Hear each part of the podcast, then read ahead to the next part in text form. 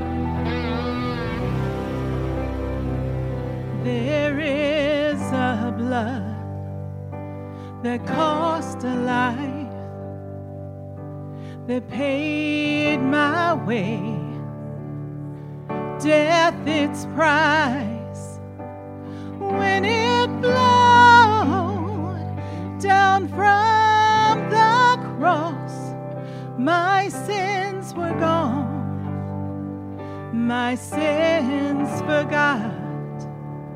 There is a grave that tried to hide this precious blood that gave me life.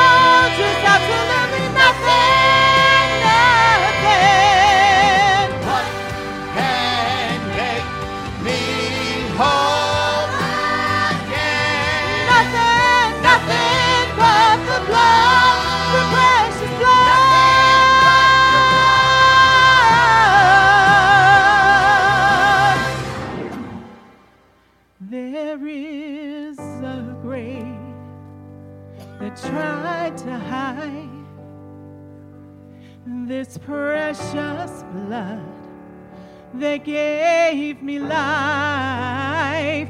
But in three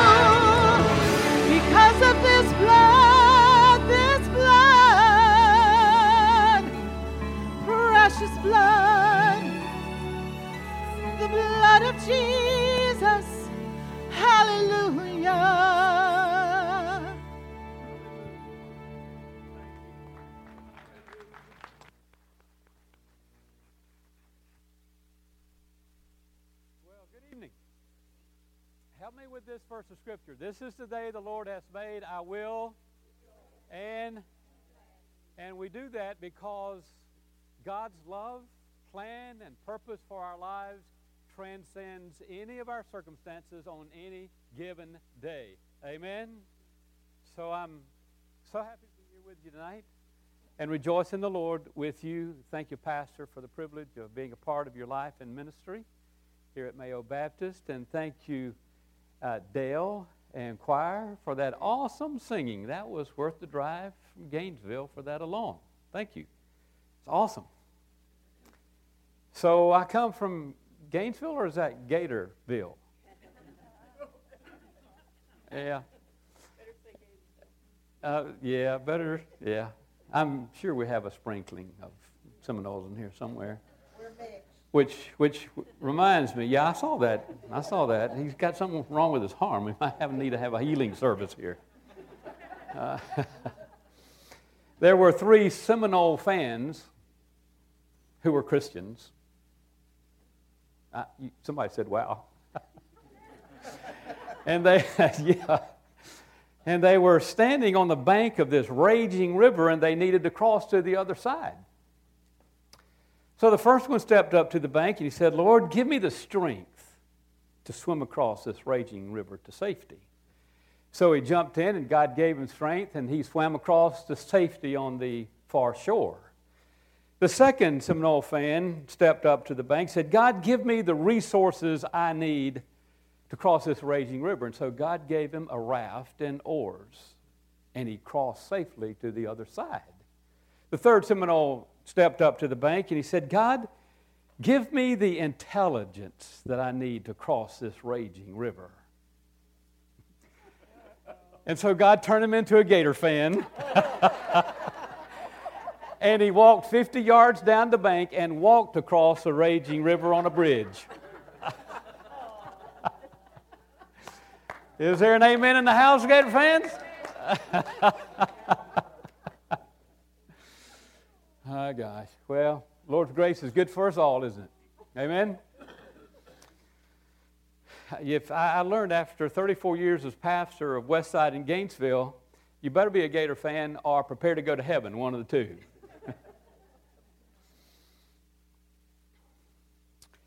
you know, I, I was, I've been praying for your week of meetings here this week at Mayo, and I was praying much of the way over here for your pastor and his family and for this church family.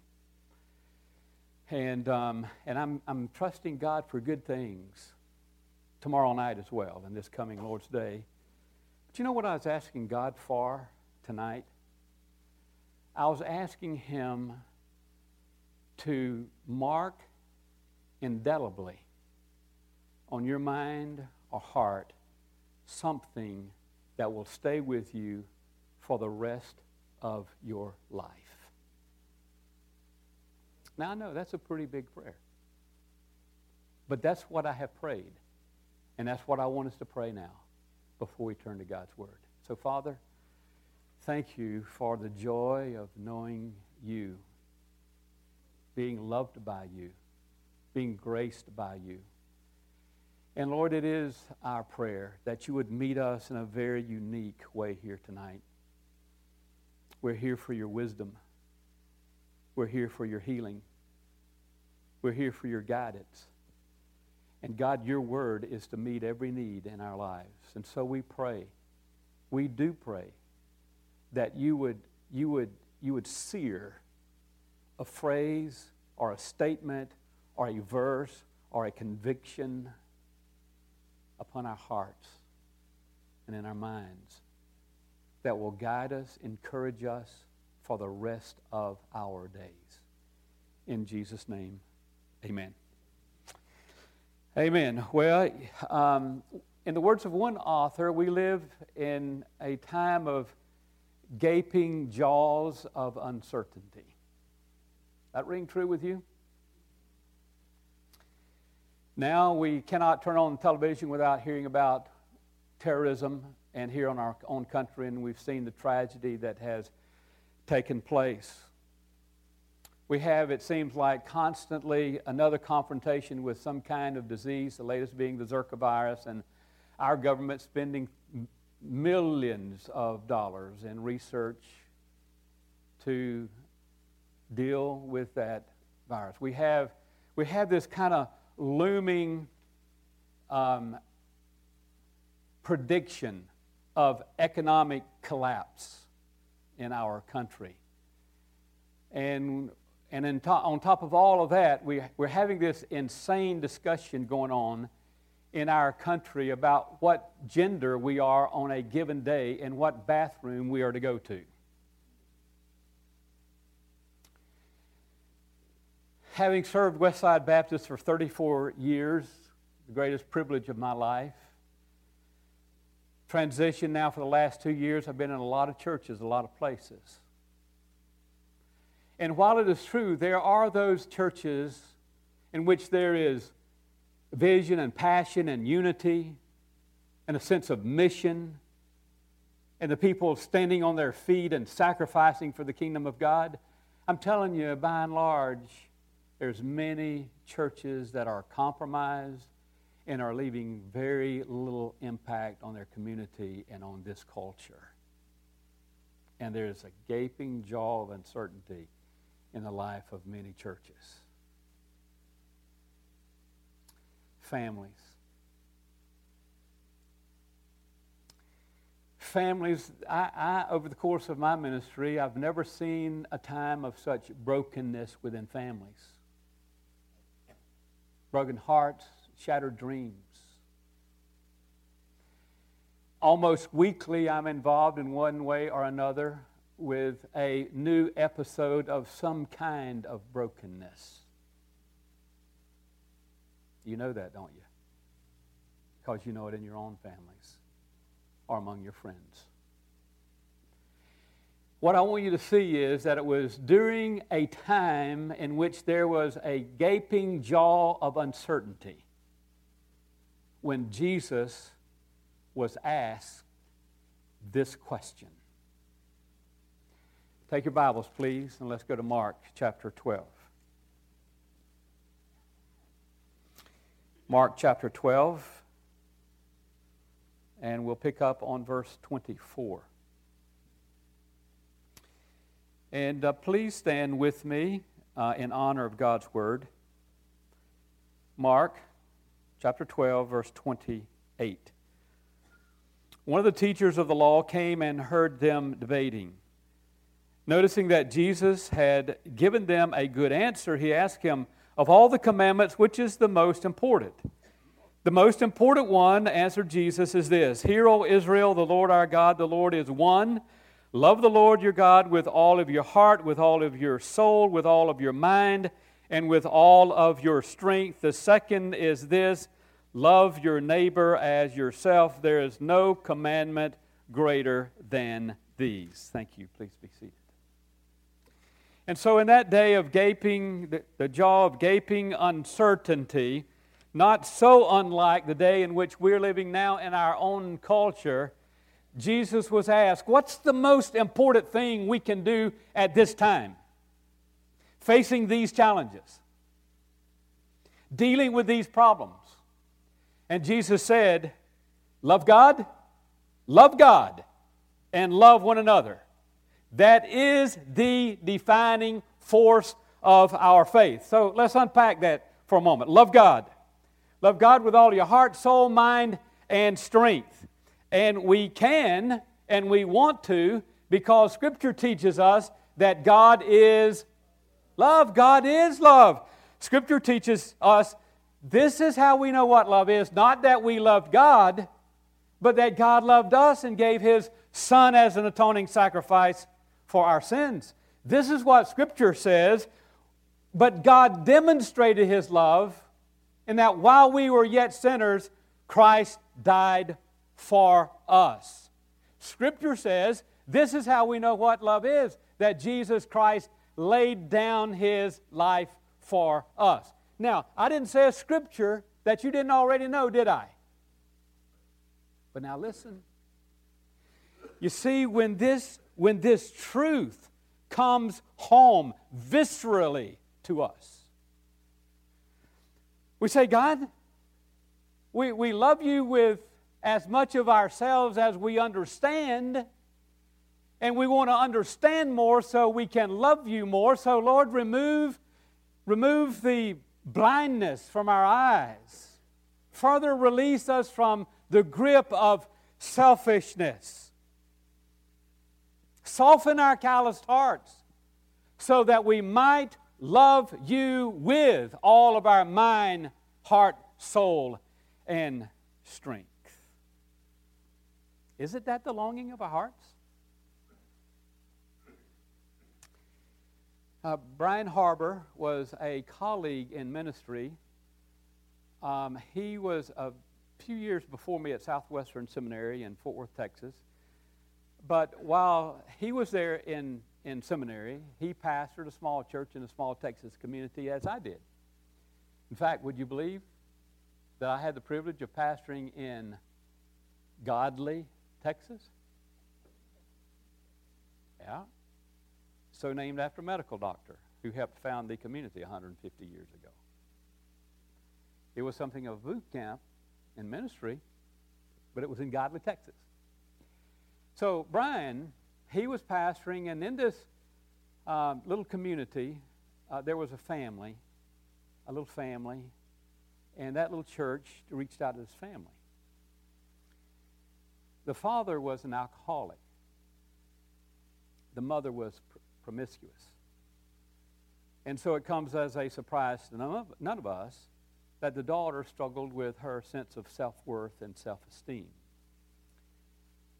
Some of the youth, like these sitting right over here in front of me, reached out to this family, and the teenage daughter responded, and she came to church. And she came under the sound of the good news of Christ. And in time, she received Christ as her Savior. She became involved in a Bible study. And as she matured in her faith, Pastor Brian invited her to share her testimony with that little church family. So on that Sunday morning, she stood behind the pulpit, and Brian said, I was sitting behind her, and she was so frightened that I could visibly see her legs shaking. So she stood there in front of her little church family with a long pause, and then she said,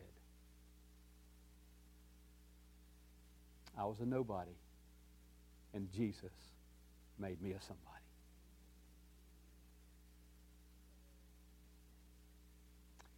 Now, you see, what was true of her is true of all of us. We were lost. We were blind. We were confused. We were subject to our own destructive nature, and Jesus Christ came with the good news of His grace, His love, His forgiveness, and He gave us immeasurable worth and self esteem and identity in Him. So, surely, anyone who knows God through faith in His Son, Jesus Christ, we want to love God with all of our hearts. I was a nobody. Jesus made me a somebody. Would you say that with me? I was a nobody, and Jesus made me a somebody. He sure did. He sure did. Mm. Uh, my mission, vision, after uh, leading Westside into a transition to their new pastor, Pastor David, my vision is to influence people for Christ in uh, churches and organizations and businesses. And that's kind of taken two complementary paths. Uh, one is global leadership. That's my mission work at various places around the world. And the other is leadership coaching. That is helping others do what they cannot or won't do alone. So a few months ago, I had the opportunity to coach a recently retired United States Army general. His last assignment uh, was at the National Defense University.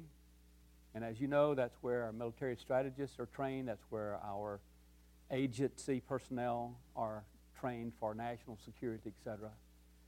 And so that kind of gives you an insight into who he was what he did. Now, I want to tell you what he said in that conversation up front in that coaching session. He said, Gary, I took off my uniform and I don't know who I am.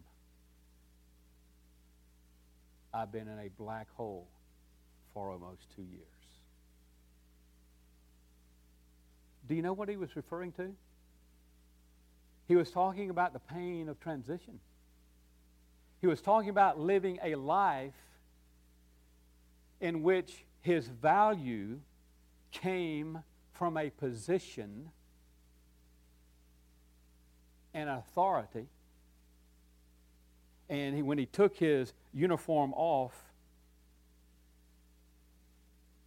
he lost his value. Now, I don't know. It may be that some of you have dealt with transition and you know something about that pain. But I walked that journey myself after the loss of my wife seven years ago this November, and I walked that journey with transit, leading Westside in transition, and now I've walked with a lot of people in transition. But here's the deal. You see, he was asking Gary, what am I to do? And I'm saying, sir, uh, there might be a better question. What do you think it might be? Ah. So we got to it. Who am I? And who am I becoming? Then I can determine what I'm going to do. I said, exactly. And he was a Christian, is a Christian. And so he said, So when I took my uniform off, I didn't take off the righteousness of Christ in my life. I did not take off his hand of favor and blessing and love and value that he stamped on my life. I said, You sure didn't. Sure. We want to love God with all of our hearts. Love God. Then Jesus said, Love others. Hmm. Help me with these verses. Since God so loved us, we ought also to love one another. This is a new command that I give to you love one another. And then Jesus had the audacity to say, Love your. Did he mean what he said? Really?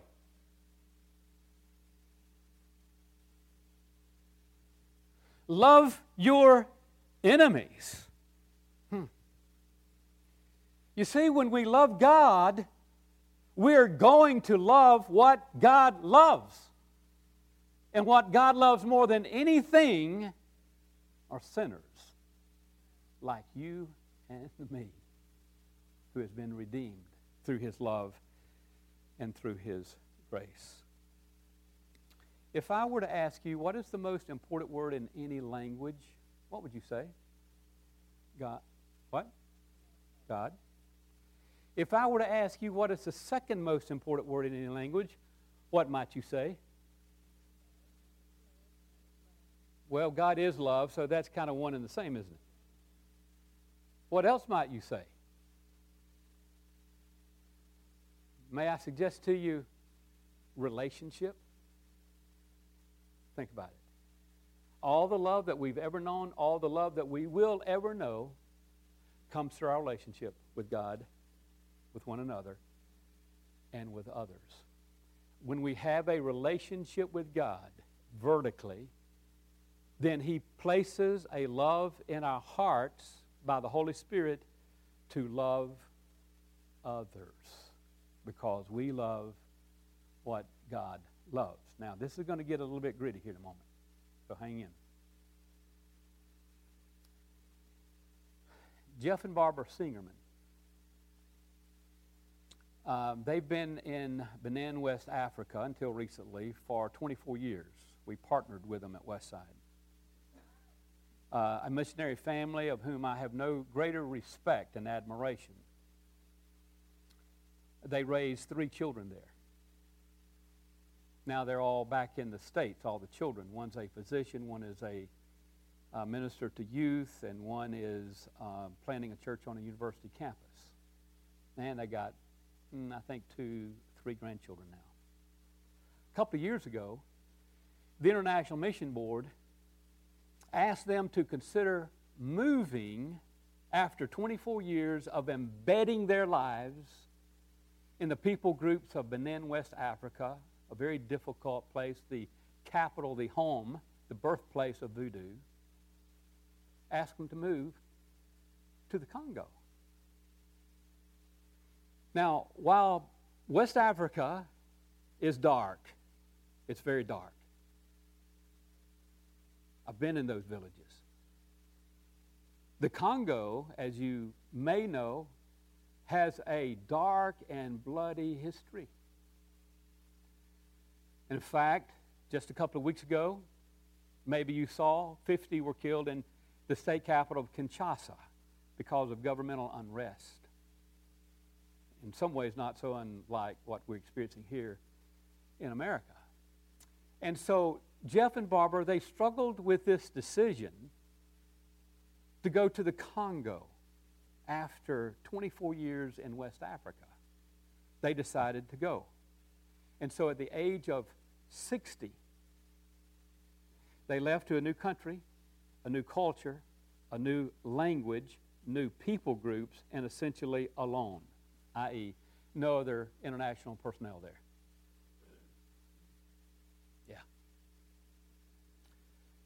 So, because of the global leadership work that I do and my relationship with them, I wanted to go and see if I could be helpful to them last year.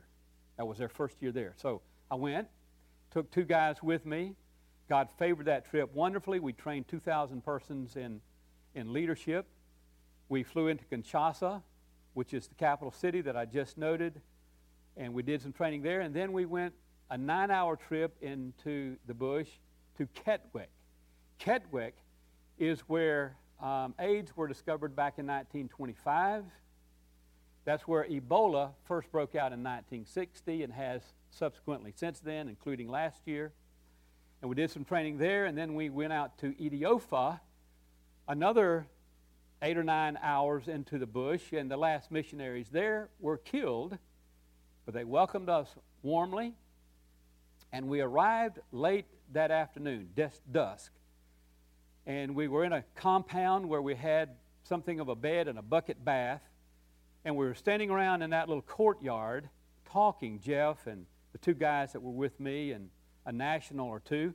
And then this other national came up, And he began to introduce himself, tell us that he had ridden for two days on the back of a small moped to get there for two days of training that we were doing.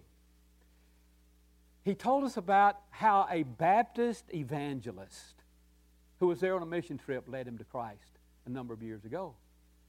He talked about how God called him into ministry. He talked about the vision he had for unreached people groups in the river basin and the pygmy people which I also carry a vision for. He told us about how he and his wife were living in faith, truly not knowing where the next meal might be coming from. And while we're standing there listening to him, I saw a tear begin drifting down Jeff's face. In a moment, he looked over at me and he said, Gary, that's why we are here. Do you get it? Because we love what God loves.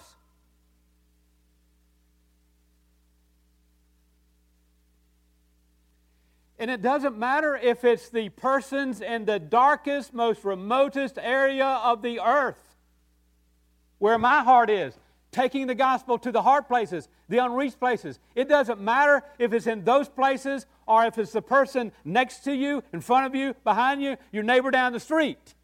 We love what God loves. But now I want to tell you something. It's one thing to love God who is love, and it's another thing to love fellow sinners like we are. Amen in the house? That's where the rub comes in, isn't it?